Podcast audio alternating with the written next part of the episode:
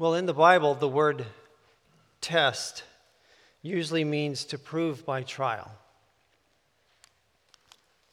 In the mind of Christians, to be tested usually means you're going through a hard time. Some kind of difficulty is testing you or testing your faith, we might say. And it is true in Scripture, there are times when God brings about a circumstance or a series of circumstances to test you. Deuteronomy chapter 8, verse 2 says, The Lord led the Israelites into the, wet, into the desert that he might test them and to humble them. And from the New Testament, 1 Peter chapter 4, verse 12 tells us, well, the, uh, Peter writes to the church actually saying, Do not be surprised at the fiery ordeal that has come on you to test you as though something strange were happening. Today, you might even be in a situation where you feel that due to your circumstances, your faith is being tested somehow. I want to go in a bit different direction and ask you this question. Have you ever had an experience where you felt as if the Lord was blessing you and testing you at the same time? Not every test is negative. Although we perceive it to be, we just sort of have this mindset, it seems, that testing is hard, testing is difficult. Sure hope we survive and make it through the testing. Have you ever thought that maybe, perhaps, in the blessing, there is testing? Could it be possible that a new and better job is a test? Could it be possible that some kind of unexpected income or a windfall of cash, such as, such as an inheritance. And I know nobody plays the lottery, so we won't play that one out. But perhaps uh, your house sells way above asking price, and suddenly you have cash in your account. Could that be a test? Could it be that something positive, something prosperous is testing your faith? Could it be that an encounter with Jesus Christ is a test. We're going to see that today. Something good happens, and in this case, uh, faith fails the test. And this happens more than you realize. In the Gospel of John, the very end of chapter 4 is a, a, a, healing of an official's son, and that's a good thing. In the very beginning of chapter 5, there's another healing of a man who had been affected by disability for 38 years, and that's a good thing. And what follows in the aftermath, the rest of chapter 5, a whole lot of time is spent in uh, displaying a conversation or perhaps a summary of conversations that Jesus had with Jewish, Jewish religious leaders, and it's pretty evident there they failed the test of faith. But intriguing that John places two healings back to back, and then comes this lengthy conversation. So, as we go through the Gospel of John, just give some attention to how he lays this out because sometimes literary context actually communicates volumes. Two good things happen, and the Jews are mad. Mad enough to want to kill Jesus. We're going to read that in a few moments. Well, we'll pick it up in John chapter 5 with the second healing, and this occurs right after Jesus had healed a man who was close to death, and now we've got someone who had been ill for 38 years. Healing is a good thing, but you'll notice in John chapter 5, you're going to see that people with great faith, exemplary people with great faith, failed in their faith because they had faith in the wrong things. My aim this morning is to show you that Jesus himself is the test of real faith. And the way we'll look at it is, is this Jesus tested the faith of the one who was healed. Jesus tested the faith of the Jews who learned of the healing. And then Jesus tests our faith today. So, regarding the man who was healed and his test of faith, I, I, I can give it to you this way Jesus speaks to him a command. We see the question, do you, do you want to get well? But then in verse 8, this is written in command form. Jesus says, Get up, pick up your mat, and, and walk. At that very moment, the man is faced with a, a, a choice, and, and he, it, it, there is no middle ground. He can either believe Jesus or not. He can't believe Jesus a little bit. He's going to believe Jesus and stand up, or he's not going to believe Jesus and he's going to lay there for who knows how long. And it's not like Jesus said, You know, I, I think you might be healed. Why don't you try walking?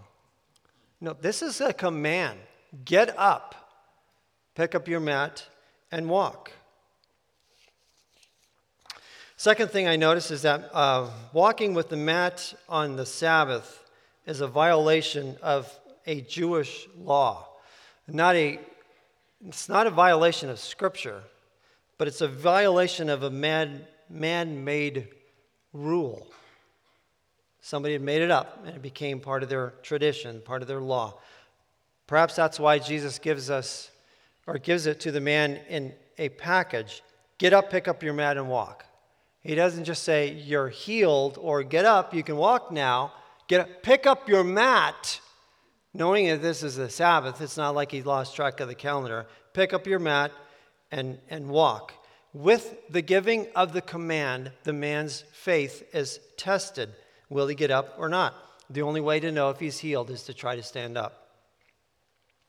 There appears to be enough faith in Jesus to make the attempt to stand up. He did get up and walk there does not appear to be enough faith to be a follower of Jesus Christ. He liked Jesus as healer, he did not like Jesus as Savior. Certainly did not like Jesus as Lord. Big difference there. Today, we describe this as the difference between being a fan of Jesus and being a follower of Jesus. So, Jesus is the test of real faith. Let's push this a little bit further, and we'll see Jesus test the faith with regard to the Jews. And that's where I want to start reading. I'll point out again verse 9. At once the man was cured. He picked up his mat and walked. The day on which this took place was a Sabbath. It would be. Um,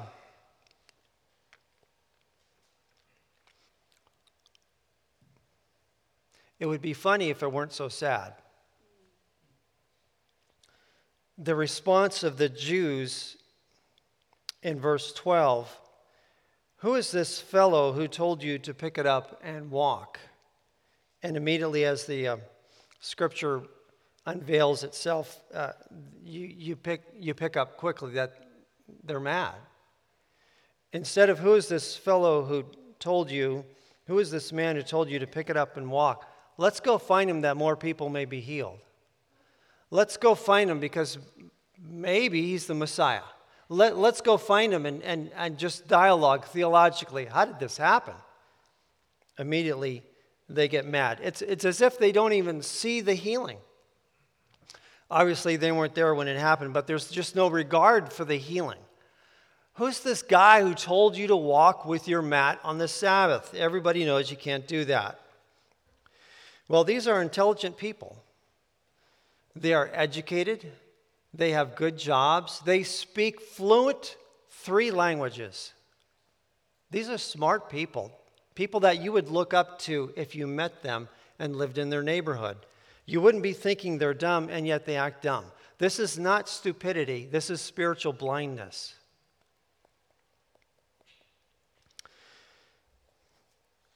They are intelligent, but they are spiritually blind. Intelligence and knowledge are not the same as faith and wisdom. And we're going to see as we go through the conversation that Jesus had with these leaders no faith in Jesus really means no faith in God. People who cannot see the blessing and are over, overconsumed by man made rules are not dumb, they are deceived. And perhaps a few examples from today's world could help you to understand the difference between. Let me just put it this way not every time a person is deceived means he's dumb. In our world today, we'd put it like this people in the cults are not dumb, they are deceived. People in our culture who reject the idea of absolute truth and think you can just make up your own truth are not dumb, they are deceived. Policymakers who set aside the notion that there are only two genders and that possibly God created two genders are not dumb, they're just deceived. People who think it's okay for followers of Christ to terminate willfully the human life that lives in the womb are not dumb. They are deceived. Spiritual blindness happens all the time, it's all around us. We are enabled to see our own spiritual blindness as we draw close to Jesus and pay attention to God's Word. I think everyone here experiences some measure of spiritual blindness. And this is why we so passionately call you to relationship with God and a relationship with God's people and a relationship with God's Word. You need all three of those to see things that you need to see. If you are an, an avoider of people, for instance, and you like to do what is sometimes called church at home, be careful. You might have moments of spiritual blindness where you think you are carrying along fine, but there's really nobody in your life who can speak to you and bring you some challenge and some encouragement to see things perhaps more in alignment with the Word of God. In the book of Hebrews, there are five warnings against falling away. And it's the book of Hebrews that tells us very clearly, in command form again, do not forsake the assembling of the saints. Do not neglect meeting together, in other words. You need God and God's Word and God's people to be in your life so that something like spiritual blindness does not develop in an intense way. What we have in John chapter 5 is legalism. The man was healed, and instead of people praising God, there's an over, top, over the top concern about uh, the made up rule not found in Scripture, that, which has supposedly been violated. Jesus was testing their faith. To, to, to, to whom do you believe now? Where is your faith placed? Where are you going to go with this? The reason this will test their faith is that the religious leaders instantly had something that they had to choose. Either they receive Jesus as Messiah or they reject him as a false Messiah. There is no middle ground. Either they admit that their understanding of, of uh, law and, and, and tradition is wrong or they are right. There really is no middle ground. It could have been known to them, it should have been known to them that Isaiah, Isaiah chapter 35, speaks of miraculous healing as evidence of the Messiah being uh, uh, on, on the scene. So Jesus gives them tangible evidence to encourage belief. But belief in Jesus means they will have to drop their long held legalistic beliefs. And they hold those too dearly. Think about this. And I'm pressing on this. Sometimes I save application for the very end. Here's lots, two minutes of application. I'm just putting this, bringing this in in the middle of, of the message throughout. Think about this. When was the last time you learned something new in your faith relationship with God through the person of Jesus Christ? When was the last time you learned something new about your faith? Can Jesus show you anything new? Or do you know it all already? When was the last time you were surprised at the grace of God, the beauty of God, and the goodness of God? A few years back, I took the Perspectives course on world missions, and I was totally surprised that God's heart for the nations is everywhere in Scripture. I hadn't seen it before. I'd read the scripture before, just read right over it. So, a little bit of spiritual blindness, as if I was approaching God to somehow help me in my world. Oh, there's other people out there. All over scripture, 75 times in the book of Psalms, there's some mention of nations or peoples or the world. It's everywhere in scripture. God's heart for the nations. That has really impacted me. Is there anything that you've learned recently in your faith that you didn't know before? And it was more than information, it actually resulted in transformation. Well, the testing of faith, we're going to find out, centers around the identity of Jesus and his equality with God. What we're going to see in this, in this next section that I'll read through um, not in its entirety, but faith in God is faith in Jesus. And Jesus gives uh, these people five dimensions of his equality with God. I want to point those out. Starting with verse 17. Jesus said to them, My Father is always at work to this very day, and I too am working. For this reason, the Jews tried all the harder to kill him. Not only was he breaking the Sabbath, but he was even calling God his own Father, making himself equal with God. There are some who to this day uh, strongly suggest that Jesus never claimed to be God, that he never claimed to be the Son of God. We don't have it in those specific words so that we can understand it. But you know what? Jesus claimed it, and he said it, and he stated it in a way that the people of, of the ancient world could understand it very clearly because they're going to respond and double down. They want to get rid of him. They know what he's talking about. So when Jesus defends himself by saying, The Father is working, I too am working, he's talking about the ability to do work on the Sabbath forbidden for people to do. It's in the, buried in the Ten Commandments. You cannot work on the Sabbath. Jesus says, My Father is working, meaning God, and I too am working, meaning I'm equal with God.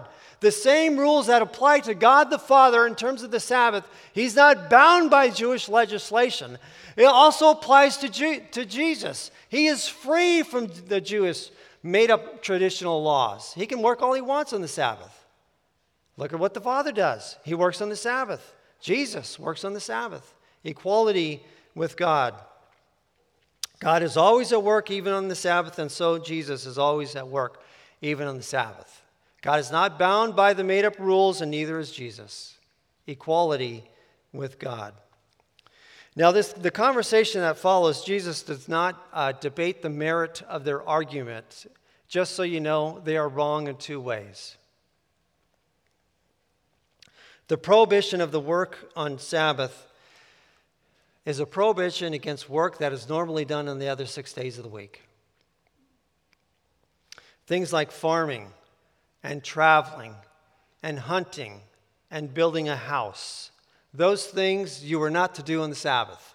Trust God that there would be plenty of time for you to do it otherwise. Trust, trust God that there will be plenty of provision. You don't need to go hunt. You don't need to do more farming. You don't need to harvest. God will take care of you. That was the idea. The, uh, the circumstance of somebody who was uh, affected by disability for 38 years and, and suddenly was healed and picked up his mat and walked home, that is never addressed in Scripture. Nor is that the meaning or the intention of the Sabbath. But we'll, we'll, we'll read this. Jesus doesn't go there. Uh, he chooses to present himself as equal to God. He chooses to do this on the Sabbath. He chooses to put himself in hot water. He chooses to test their faith. Where is your faith? My Father works on the Sabbath, and Jesus said, I work on the Sabbath. We're in this together. In response to this truth, the Jews wanted to kill him. It was bad enough to work on the Sabbath, it was even worse to make yourself equal to God. Okay, let's get rid of him. Here's something that's important, and it's easy to miss as you, uh, we read through John 5. More important than the response, more important, I said that too fast, more important than the response of the Jews is the response of Jesus. He's standing right there and he heard what they said. Jesus had a chance to correct them. If somehow these leaders are wrong about understanding an apparent claim to be equal with God, Jesus could have fixed that right there. No, you guys, you, you misunderstand what I'm talking about. He doesn't, he doesn't fix that, he doesn't correct it. In fact, he doubles down and goes even further. It's as if Jesus said, You heard me correctly. I am claiming to be equal with God. What are you going to do with that? Continues to explain his equality with God uh, by going through a few more. Verse 19 uh, you'll notice Jesus is equal to God in his position. Verse 19. Jesus gave them this answer I tell you the truth, the Son can do nothing by himself. He can only do what he sees his Father doing because whatever the Father does, the Son also does. It is, in other words, it's impossible for the Son to take independent action that would put him at odds with the Father. Everything the Son does, he only does because the Father is doing in, in some fashion or form. Albeit the Son of God is on earth, the Father is in heaven. The Son will only do what he sees the Father's Father doing. Restoring life to people, the Son will restore life. All that the Son does is of the same heart and mind as that of the Father. They are equally God. Let's take a third one. Jesus is equal to God in power, especially life giving power. That brings us down to verse 21. For just as the Father raises the dead and gives them life, even so the Son gives life to whom he is pleased to give it. Boy, that's quite a claim. Jump down now to verse 25. We'll see even more of this. Verse 25. I tell you the truth, a time is coming and has now come, meaning Jesus is on the scene. A time is coming and has now come when the dead will hear the voice of the Son of God, and those who hear will live. Do you recall there's three healings in Scripture, and all Jesus had to do was say it? We, we, we're most familiar with, we'll get to it, John 11. Jesus said, Lazarus, come out. The power of his voice. The dead hear. Lazarus was dead four days. The dead, he as a dead person, heard the voice of Jesus and responded. Verse 26 For as the Father has life in himself, so he has granted the Son to have life in himself. Jesus is showing us. Uh, I've used that phrase often in here. Jesus did things that only God can do. Jesus said things that only God can say. And in, in, in working out mir- miraculous signs such as this, Jesus is showing us what the kingdom of God looks like in, fully, in full form. So, for instance, at the end of the age, we'll see the kingdom of God in, in full form. Jesus casts out some demonic here. Sometimes he casts out demons. Why? Because there will be no demonic activity, there will be no demons in the age to come. Jesus healed some sick, not every person who was sick, but he did heal some sick. Why? Because there will be no sickness in the age to come, no disability in the age to come. Jesus raised three people from the dead in Scripture that we know of, recorded in Scripture. He didn't raise everybody, but he raised three. Why? Because in the age to come, there will be no death. So Jesus is giving us pictures of what is to come. Jesus is equal to God in his, um, in his work. Jesus is equal to God in his position. Jesus is equal to God in life, or excuse me, life giving power. And here's another one Jesus is equal to God in honor. Aha. Verse 23 B. That'd be the last part, the full sentence of verse 23. He who does not honor the Son does not honor the Father who sent him. I know I've said this before, but it's worth saying again. Islam and Judaism are monotheistic. They believe in one God. They do not believe in the God of the Bible. Here is where they depart right here. To not say that Jesus is the Son of God, to reject Jesus as the Messiah, our Savior, the Son of God, is to reject God. Equal honor goes to them both. You receive Jesus, you receive the Father. You reject Jesus, you reject the Father. Jesus makes this very clear. Please do not be confused, do not be deceived. If you want, I would love to have a conversation with you about this. Here's a fourth, or uh, the last one was is uh, Jesus is equal to God in judgment. Now, giving it to them this way, he's just completely uh, dismantling every argument, every, every last ounce of confusion that they might have had. Did he say what we think he said? yeah, he's making it abundantly clear. Not only do you want to kill me for because you think I claim to be God, let me make sure that we all, all understand this. Jesus claimed to be God. He's making it so clear. Jesus is equal to God in judgment. Verse 22 Moreover, the Father judges no one, but has entrusted all judgment to the Son. To say that the Father judge, has judged no one, but entrusted all judgment to his Son is a very clear way of claiming to be God. In fact, that, that's all he would need to say. Just, just, just stick with that little phrase, that would have been enough, but he makes it very abundantly clear that he's claiming to be God. Now, just to make sure you don't get tripped up by something that occurs later on in this passage, I want to direct your attention to verse 25. Excuse me, verse 27. I had in my mind 25, we just read that. Verse 27 following forward. And, and God has given Jesus authority to judge because he is the Son of Man. Do not be amazed at this, for a time is coming when all in their graves will hear his voice and come out. Here's the confusing part those who have done good will rise to live, and those who have done evil will rise to be condemned. Doesn't that sound like you're being judged based on what you do and not who you believe? It, boy, it just sounds like it, there's going to be an evaluation, and you, you, you better have enough good stuff to your merit, to your account, or else you're going to be missing out. Well, no, that can't be. Because the Bible clearly teaches we are saved by grace alone, through faith alone, in Christ alone. So, what, what could this be? And it's from Jesus, no less. Okay, have you ever heard the phrase, someone knows enough to be dangerous? If, if all you knew was verse 29 and you were knocking at someone's door and you wanted to show them, hey, I, I got a faith, then I want you to belong and join our club, and, and you got to do a whole bunch of things, you, you might want to just pick out only chapter 5, verse 29. Okay, now have you heard another thing from either me or Pastor Aaron, Pastor Chris, Rich, or, anybody else up here? Something about context? Yeah, you need to read the words around a particular Bible verse. Every verse has a context. Usually it's a paragraph or a chapter. Every chapter has a, has a context. It could be several chapters, it could be the whole book. Every book has a context. It's a big overflow of the Bible. We know just looking at the big theme of the Bible, Jesus is the hero of the story.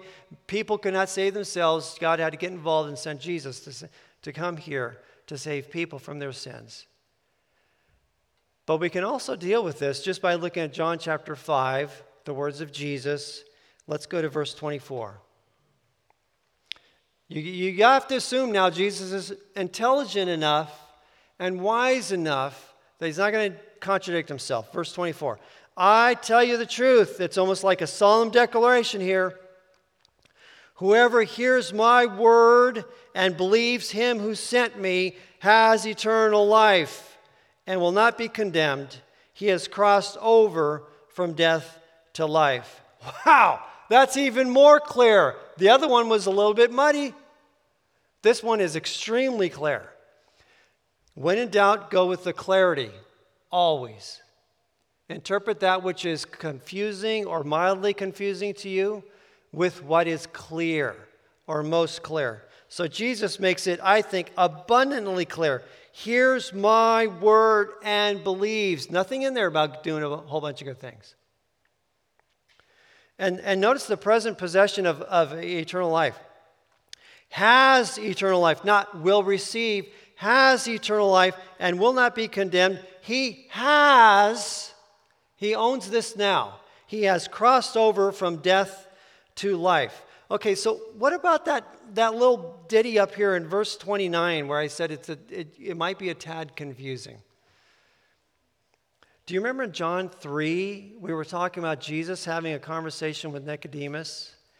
And probably the most famous part of that is John 3.16, uh, believe in the Son of God. But you know what? The second most famous part of that is John, well, it says it three times verse 3, verse 6, and then another one. Um, you must be born again. So, following forward in John's gospel, where he introduces this concept of being born, and actually he goes back to John chapter 1 of being born. But born again, following forward, just born again people. Keep an eye on born again people. People who follow Jesus live differently. I think what Jesus is talking about here in verse 29 is that born again people evidence the fact that they are born again. They live differently. And so you can just examine the way they live and you can recognize that person there, that's a Christian. That person there, that's a follower of Jesus Christ. That person there knows Jesus. In the book of Acts, chapter 11, verse 26, the disciples, who normally were just called followers of the way, the disciples were first called Christians at Antioch. Why were they called Christians? Because they looked like they were followers of Christ. That's what you called people. Herodians followed Herod, Christians follow Christ. Verse 29 the intention is if you know Jesus and you have belief in him and you've crossed over to eternal life, there's going to be evidence of that. You, you are a born again person, you have a new life. Live your new life. Okay, so Jesus is equal to God in judgment. Here's some very simple logic God judges people, Jesus judges people, Jesus is God. Right there, with just that one nugget of truth, you can disarm the Jehovah's Witness who comes to your door. You can have a, a reasonable discussion with someone who's immersed in Islam. And maybe you don't know all the answers, but you know you can stand strong because you, you know what reality is as revealed in Scripture. You can talk to a Jew and help them to understand where you two are different. You can do that. One more layer here on judgment. All judgment relates to the Son of God. All judgment goes back to Jesus. It's Jesus and how people relate to Him that is the only basis of how people will be judged. And in that way, all judgment goes to Jesus every single time. How people respond to Jesus is their judgment. Now, this is actually connected to the healing that was read earlier. And I will suggest to you that the healed man was not saved. Let's look at verse 14 again. Later, Jesus found him at the temple and said to him, See, you are well again. Stop sinning, or something worse may happen to you. We know from John chapter 9, and we're not there yet, but we'll spend some time on that, that the man is not ill because he sinned.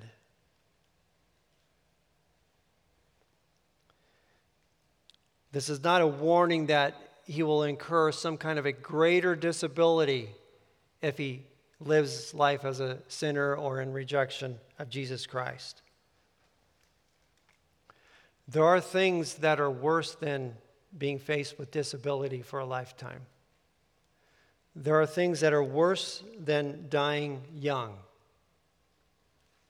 There are things that are worse than those things and that would be a rejection of Jesus Christ, where you would have an eternity to be outside of his grace and incur his wrath. There's something that Jesus does not say to this man when he is healed that he said eight times in the Gospels Go, your faith has made you well, or some form of that eight times, eight different times in the Gospels. Jesus does not say to this man, Your faith has made you well. I don't think the man had saving faith. He had just enough faith to receive a blessing from Jesus, who has come to heal people in part, but not enough faith to receive salvation from Jesus. And so there's this warning Stop sinning. Get right with God. Or there is something worse in your future. Jesus fixed the man, but the man had an even greater need than physical healing. This man needed to know Jesus as Savior and not just Jesus as healer. Okay, let's move forward to today. You might think, well, I, I don't have any chance to have an encounter with Jesus Christ. And so I maybe I'm off the hook a little bit, at least, huh? I, I, I'm not going to have a conversation with Jesus in a, in a one-on-one situation. I'm not going to see somebody who's been healed like this guy 38 years and, and, and be in the aftermath of a conversation like that. Well, watch the rebuke that Jesus gives to these people. And it turns out there is something that we do have. And we even have even more than they did. Let's take a look. John chapter 5, verse 39. You diligently study the scriptures because you think that by them you possess eternal life. These are the scriptures that testify about me, and yet you refuse to come to me to have life. The best way to meet Jesus Christ is in the Word of God. That's why we so faithfully proclaim to you God's Word. Sunday after Sunday, there's somebody up here who opens up the Bible, turns the pages of the Bible, reads the words of the Bible, teaches you about those words in the Bible. That's why we have Bible studies. That's why we support missionaries who go to far off places and teach people the Bible in a language that they can understand. The best way to meet Jesus Christ is the Word of God. The missionary that introduced me to Jesus is the Word of God. Now, it's to my discredit that I didn't have people in my life, but the missionary that led me to Jesus is clearly the Word of God. When Jesus gives this rebuke to these people, he's rebuking them for not paying attention to the very thing that we have. And we have this in abundance. And we even have more than they have the written Word of God. It is clear from this conversation that Jesus did not come to make friends. He came to test faith. As you encounter Jesus in the Word of God, just simply recognize this your faith is being tested. Will you move from a fan of Jesus to a fully devoted follower of Jesus Christ? You will never regret that transformation. Let's pray.